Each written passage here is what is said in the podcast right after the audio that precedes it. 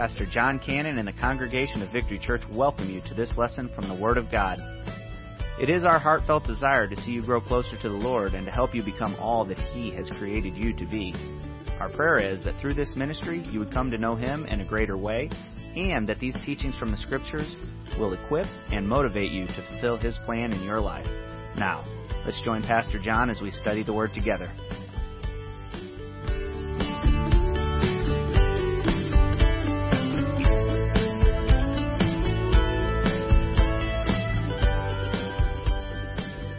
Your sermon notes. We're going to continue uh, in this theme, this sermon series that we've been talking about on identity theft. It's an identity theft series. Now, we've all heard about Equifax. I'm going to be doing a seminar on that. Uh, we've just recently heard about Yahoo, which now says 3 billion instead of 1 billion, 3 billion uh, lives have been exposed through them. But I believe there's a much greater risk for all of us than what can take place if someone just steals our personal identity. I think identity theft is something that's not brand new. It's been going on for centuries. And the leader of it is Satan himself. What Satan's been trying to do is steal your and my identity on who we are in Christ Jesus. And that's what we've been unpacking here over the last several weeks. One of our memory verses is John 10:10. It says the thief comes to steal and to kill and to destroy. And of course we know the thief is Satan, right? So his goal is to target you, to steal and kill and destroy you.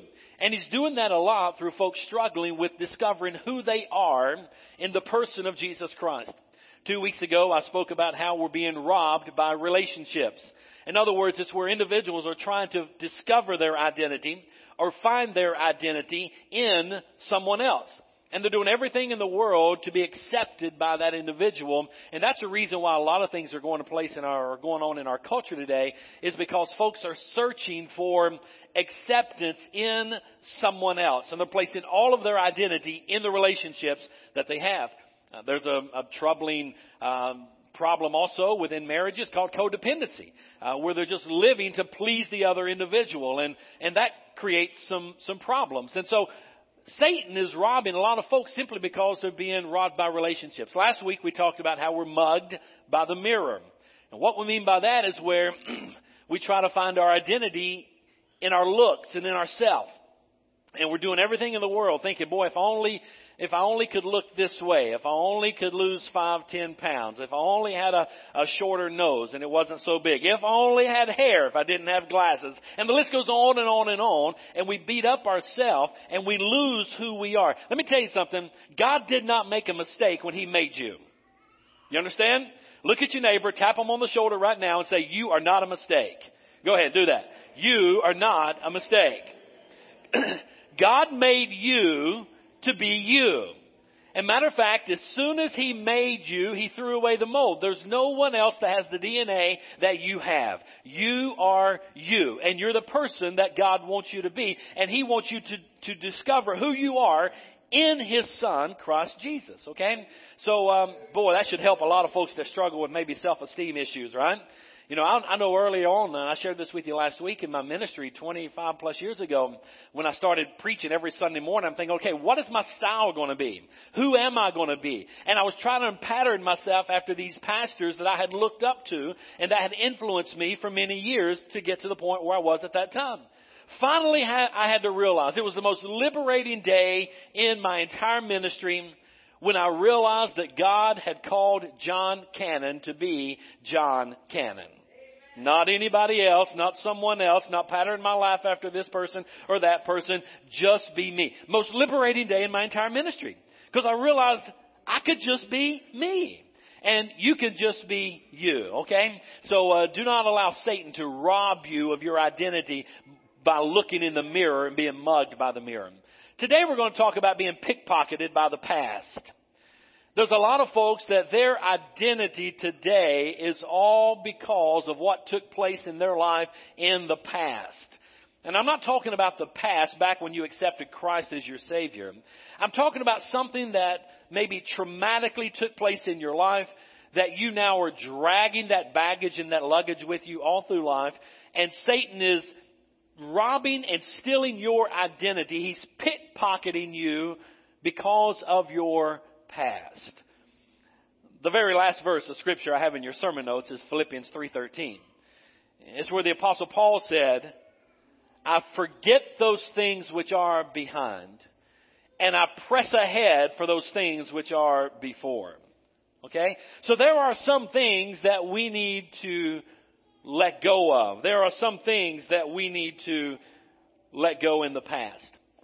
I want to talk to you this morning about a story of a man named Dave. This is a true story that I want to share with you about this man named Dave. Dave was a godly man. Dave was a man that loved the Lord. Just so you know, I am not talking about Dave Horniak. Okay? Not who I'm talking about. But this Dave loved God. This Dave loved the Lord. This Dave was used by God to do some great things. This Dave would look around and he would help people that were down and out. This Dave would look around and if someone was being hurt by someone else, he would be the one to, to run in and rescue that individual. Dave was a man who walked by faith. But one day, Dave found himself at home alone. The house was empty. It was just himself. The wife was gone for the weekend. The guys that he worked with were away on a business trip. He should have been with them on the business trip, but he was struggling with some depression. So he decided not to go on this particular business trip with these guys. His relationship with the Lord is not where it used to be. As a matter of fact, his prayer life wasn't where it used to be. His relationship and his fellowship with God wasn't what it used to be. And I guess we all maybe could relate to that a little bit. He didn't feel like doing things that he used to do. He didn't feel like doing the job and the work that he was so good at. He started letting a lot of that stuff slide. He's at home one weekend and he gets on the computer and he finds his way to Facebook. He runs across a lady by the name of Beth he and Beth start chatting a little bit, and he sees that Beth's husband is away on a business trip. Matter of fact, Beth's husband is away on the very same business trip that he should have been on. But he finds himself chatting a little bit with Beth. The chatting on Facebook led to a little bit more what we would call quote unquote innocent flirting with Beth. Next thing you know, Beth shares with Dave, chatting on Facebook, that she was scared, a little bit of, afraid to be home alone since her husband was gone. So Dave, being the man that he's always been to, re- to rush to someone's rescue, thought, well, I'll just come over and See if I can keep you company a while and so you won't be afraid. He goes over to Beth's house. One thing led to another. You know where this story is going. And an affair took place. Dave winds up in an affair with this individual. I put on your sermon notes one of the questions, one of the very first questions I want you to look at. Have you ever done things in your life that seem to have been defining moments in a negative way. These things keep you up at night. These things impact you. If only you had acted different. These things will not let you forget, nor others will not let you forget. They'll hold you hostage to that identity. Maybe it was an adulterous affair. So now you're labeled Joe the adulterer. Maybe it was a DUI that you received and now you're labeled Alice the alcoholic. Maybe it was drug use that you were involved in. And now you just can't seem to shake that reputation and now you're Sam the addict. That's what I'm talking about when I talk about being pickpocketed by the past. Letting something that took place in your life define who you are today. Maybe your past, you haven't always acted the way that you should have acted. Maybe you've been labeled a loser. Maybe you've been labeled a problem child or a problem kid or a problem teen. You just can't seem to shake that identity. So now you're Bill the loser. You're Jim the nobody wants in the class. You're Tony the class clown. You're Dan the problem child. And it goes on and on and on. While our past does include some of the things that we did, and some of the things that we did in our past, there are some consequences to doing those things. I told our kids all their life Ben, when we were raising them, you are free to do anything in the world you want to do. You're free to make any choice. You're free to make any decision. You're free to do whatever it is that you want to do. You're free to do that. But you're not free to choose the consequences of those choices. Whatever choices you make, you are going to reap the consequences of those choices. There's something in the Bible that alludes to that. It says, whatsoever man soweth, that shall he also what? Reap, right? So obviously, some of the things that take place in our past define who we are today. But look at the second quote or second sentence that I have in your sermon notes. I want you to see it is Satan who tries to steal the identity that we can have in Christ Jesus, and he tries to pickpocket our past. And it's Satan who says, and look at the next sentence I have in your notes. Satan says, you can never be a good or a godly person considering what you've done in the past. Has Satan ever brought that up to you? Satan ever taken you back to one of those defining moments that may have impacted your life in a negative way and said, you can never be a good person. You can never be a godly person. You can never really get involved in that church. There's really no place for you because of this. And he takes us back to that place. Been there? Maybe Satan's done that to you.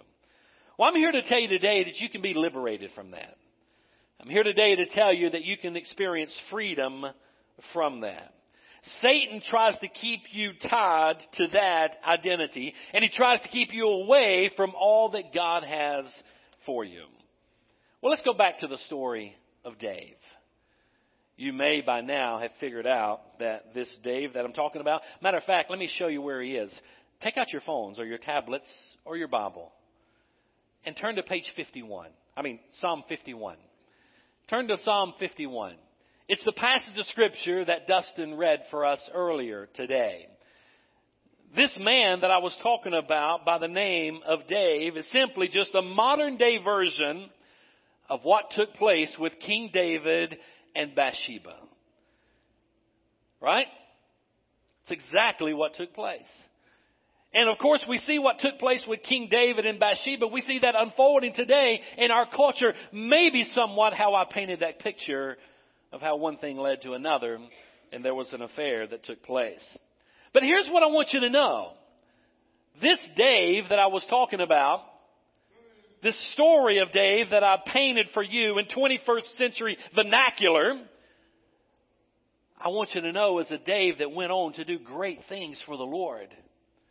He was a great king. He passed down a godly legacy. Did he make a mistake? Yes. Did he sin against God? Yes. Did Satan try to get him to stay stuck in his past and that identity? Yes. Did he overcome that? Yes. How did he do that? That's what I want to share with you my message today. There's five things that David did to overcome the negative incident, the negative event that took place in his life that every single one of us can use today to overcome what it is that Satan may be dragging you and tying you back into. You can be liberated from that today. You can be freed from that today. You can become the person that God wants you to be today if you'll look at these five things that I believe we see in Psalm 51. Now, I'm not going to go and read, and Byron, I think I have the entire text in there. Um, Dustin read our text for us, so I'm not going to go and read all of that, but I am going to draw your attention back to Psalm 51 as I unpack these five things that every single one of us need to do. So, in order to avoid Point number one on the back of your notes. In order to avoid being pickpocketed by the past, five things you need to do. Number one is this. You need to receive God's love. You need to receive God's unfailing love. I want you to look in your Bible or even in your sermon notes. I have the, the scripture, I believe, on the front part of your uh, sermon notes. Psalm 51 in verse number 1a, the beginning part of that. It says, Have mercy on me, O God, according to your unfailing love. It should be the slide, number one, Byron. It says, Receive God's, yeah, you can go there. Okay? Have mercy on me, O God, according to your unfailing love. We just sang about that. We were just singing about God's unfailing love. And I started getting a little bit excited there because I knew that tied right in with exactly what we've got to do in order to move forward from a negative experience that we had in the past. We've got to receive God's unfailing love. Guys, do you realize that God loves you? I mean, really, do you realize He loves you? There's nothing you'll ever do in your life to cause God to love you anymore, nor is there anything you'll ever do in your life to cause God to love you any less. He loves you. It's that simple. So what we've got to do is simply receive God's unfailing love. He looks at us and He knows that we're just a sinner that needs to be saved by His amazing, marvelous grace. And that's what the whole plan of salvation is all about. For God so loved the world that what? He gave His only begotten Son. That whosoever would believe in Him should not perish but have everlasting eternal life. That is unfailing love. So in order for us to move forward, we've got to understand that we need to receive God's unfailing love. And because God is merciful, because God is gracious, He extends that unfailing love to us. So, if you don't get point number one, if you don't get to the place where you realize that God loves you, regardless of what took place in your past, you'll always be trapped in that identity. And you will never be the person that God has created you and wants you to be until you let go of that thing in the past. Do not allow it to define you of who you are today. Don't glory in it. Don't drag everybody back there to it. Paul said Philippians 3:13, last verse in your sermon notes once again, I'd bring your attention to it. Forget those things which are behind, press towards the mark of the high calling in Christ Jesus. Reach to those things that are before, right? Receive his unfailing love for you. Now, I'm going to give you four more. But right here, I feel like I just need to call a timeout. If you're here today and you've never received this, these other four aren't going to make any difference to you whatsoever. If you haven't acted on step one, the next four I share with you are not going to do you any good. So I wonder real quickly. Let's everyone bow your head. Close your eyes. No one looking around. I'm not going to ask you to come forward. I'm not going to ask you to raise your hand. I just want to ask you right now to search your heart, search your life, search your soul. Do you know Jesus Christ is your personal Savior? Have you received His unfailing love? For God so loved the world. Where it says the world, I want you to put your name. Here we go. For God so loved, put your name there. That He gave His only begotten Son for you. And that if you would simply believe in Him, believe in His Son Jesus, ask Him into your heart, ask for forgiveness of your sin, trust in Jesus Christ, receive His unfailing love, then you can have eternal life and you are on the first step of the pathway of restoring your identity and being the person whose God has called you to be by letting go of what has held you hostage however many years in the past. Father, I pray right now for that individual that you are dealing with. And I just pray that everyone under the sound of my voice in this room, out on this podcast, wherever this may be going, Lord, I just pray that whoever is listening right now, And Lord, you're fingering around in their heart. I pray that everyone knows you as their Lord and their Savior. That right now they have confessed their sins to you, believe you died on the cross, you were buried, you rose again the third day, you ascended to the right hand of God the Father. There you're making intercession for us, and right now we trust you Jesus as our Lord and our Savior, we receive your unfailing love. In Jesus' name we pray. Amen. That's step one. Now let me give you four more and I'll be quicker on these so I don't keep you here all day, okay? Number two is this one and I think this is big also. You've got to confess your sin. Psalm 51 really is David's, it's David's prayer. Okay? Psalm 51 is his prayer. He had been confronted by his sin. Nathan, the prophet, came up to him, gave him an analogy. David got furious. He looked at David in the eyes. He said, Thou art the man. David then starts confessing and repenting and realized that he had done wrong. And in Psalm 51 here, verses 3 and 4, he confesses now his sin. So whatever it is, that negative thing that may have been haunting you from the past, You've got to realize that if you were involved in that thing, it is sinful, then confess it. And that's what David is doing in Psalm 51 and verse 3. He says, For I know my transgressions, and my sin is always before me. Against you and you only, Lord, have I sinned. So David is owning his sin. He's owning that thing in the past that was bringing him down in a negative way. He's confessing his sin to the Lord. 1 John 1, 8 and 9, we can't sit here and say that we are without sin. 1 John 1, 8 says this, if we claim to be without sin, we deceive ourselves and the truth's not in us. Every single one of us have sinned. So what do we need to do? We need to camp out in 1 John 1, 9 that it says, if we confess our sins, that he is faithful and just to forgive us of our sins and to cleanse us of all unrighteousness. Psalm 32, and I put it in your notes there, verses 3 and 5 is another psalm where David's crying out to the Lord. And it says in verse number 5 that I acknowledged my sin to you. And I confess my transgressions to you, O Lord. So the point is, we've got to confess our sins to the Lord. We've got to ask for Him to forgive us, which leads us to point number three. Confess your sin. Number two. Point number three. Receive God's forgiveness. Okay? You're receiving God's unfailing love. You're confessing that sin, whatever it is that you were a part of, possibly like Dave or whatever it is you were part of, that Satan's dragging you back and keeping you in the past and stealing your identity of who you are in the person of Christ. You've got to receive God's love. You got to confess your sin. Now you got to receive His forgiveness. And that's what David is doing in Psalm um, 51 and verse 14. David says, save me from blood guilt, O God. Psalm 32 verse 5, he says, you forgave the guilt of my sin.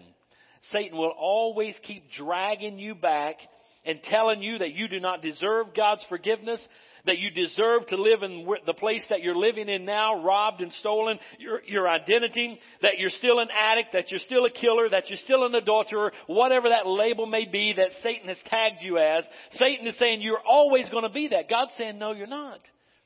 If you receive my unfailing love, you confess my, or confess your sins to me and then receive my forgiveness, it's gone. The scripture teaches us that our sins are removed as far as the east is from the west. Think about that. Whenever we confess our sins to the Lord, He removes them as far as the east is from the west. Why did He not ever say, you know, if you keep going west, you're always going to be going west, right? All the way around the globe and you just keep going west. You're always going west. West never meets east. If you go east, you're always going east. They're removed. He didn't say they're removed as far as the north is from the south. You can get to a point you go north and you're going to start going, talk to me church, south, right? You keep going west, you always, they're removed. I like that. Your sins are forgiven. Let me give you 1 John 1 9 again. If we confess our sins, He's faithful and just to what? Forgive us. Number four is this one. Accept God's purification. God wants to cleanse you. He wants to purify you. He wants to wash away that negative impact or experience that you had in the past. But only when you receive His unfailing love, only when you receive God's love and confess your sins and receive His forgiveness. Then number four, accept His purification. Look what he says in Psalm 51, 7 and 10. David's crying out to the Lord. He says, cleanse me with hyssop and I will be clean. Wash me and I will be whiter than snow. David is asking for God's purification on his life. I love 1 John 1, 9, the very end of it. The verse says, if we confess our sins, that he's faithful and just to forgive us of our sins and to cleanse us. Everybody say cleanse. Now I don't know about you, but I remember when I was a boy in school. I loved school. I loved school. Now, I didn't love learning, but I loved being around people and being in school. Right? All the kids are gone, right? So they can't hear this. And sometimes because I just love being around people, I would get in trouble. I would talk too much. I'd be late for class. I'd be hanging out in the hallway where I wasn't supposed to be. I mean, just kind of doing stuff like that. Not really trying to be mean, just enjoying school. Like I was supposed to do. Right? Probably should have put more learning and paying attention to it, but I just enjoy being around people. So sometimes for my penalty and my punishment, I won't tell you all my punishment, but I remember those boards of education. I know exactly what the board of education is all about. And it's not eight men sitting behind a desk. It's one board with holes drilled in it sitting in the front drawer of the principal's desk. Anybody ever experienced that? Anybody, did anybody ever experience that? Raise your hand. Yeah. Jim, I know you experienced it. Yes, sir. I, I know you did. They don't have those anymore, do they? Terry, you got one of those in your desk at school? No? Or you're a high school teacher. Hopefully you shouldn't have one there. But I remember my punishment was I'd go into the school and they'd say, okay, because you did X, Y, Z, you're going to now have to stay inside during recess and you're going to have to wash the blackboards. Okay? Now, the blackboards is what they use with chalk on it. Some of the younger folks may not have a clue what I'm talking about. Uh, you know, no computers back then, no, no over screen head projectors. It was just a chalkboard, right? And the chalkboard, it was as long as this church building. It took up the whole wall. Right? And they marked all over that. And so I'd stay in at recess and they would say, okay, your job's to clean it. So the, all this writing was on there of everything that we had been learning. The teacher was trying to teach us. And I'd go in with an eraser and I'd just start erasing it. Okay? And then I ran outside to play. And I thought, I'm done. She would drag me back in there. You're not done. I said, it's off the board. She said, can you still read it? I said, yeah. You know how, you guys understand it leaves a residue behind when you erase it? You understand what I'm talking about? She said, not only must you erase it, but then you gotta go over here and get a bucket of water and a sponge and you gotta start at the top. Some folks don't have a clue what I'm talking about. But some of you, I know exactly. I, you've done this. I can tell by some of you guys' expression. And you have to start at the top and just wash this, and then it's completely black and shiny, and you can't see anything on it. You know, that's exactly, whenever I read 1 John 1 9, that's what I think about. And I'm thinking about, God, that's why I did those things, so I could have sermon illustrations whenever you called me to be a preacher, and I would know how to illustrate this stuff, right? that may not be necessarily true. That's a stretch. But God says this, if you confess your sins, I'm faithful and just to forgive you. You know what the forgiving part of it is? That's when God takes the eraser and He just erases it. Okay? But then He says this, not only am I faithful and just to forgive you, but to cleanse you. Now the sponge is coming, dipped in the Holy Spirit water, if you will. That's a stretch also. But you can see the picture. Cleanse you of all unrighteousness. So now I'm clean. There's no reason any of us should be stuck in what Satan's trying to stick us in in our past. Especially if we've experienced 1 John 1 9. If we've asked God to forgive us and then cleanse us. We're clean when we stand before Christ in Christ Jesus. That's your new identity. You're not stuck back there in the past. You're not back there. Scripture says, behold, all things become new. Fifth one, I'm done, is this. Obey God's way. To avoid being pickpocketed by the past, we need to receive God's love, confess our sins, receive His forgiveness, accept purification that only comes from the, from the Lord, and obey His commands. Look what David did in Psalm 51, 12 and 13. He says, restore to me the joy of your salvation. You ever lost your joy? You ever got to the place in your life where you just, man, you just lost your joy? There's only one way we can lose the joy of our salvation. It's when we have unconfessed, unrepented sin in our life. Whenever we ask for cleansing and forgiveness of that, the joy of our salvation, of the Lord's salvation, can return to us. And then he says, grant me a willing spirit. Help me to be obedient to you, O God.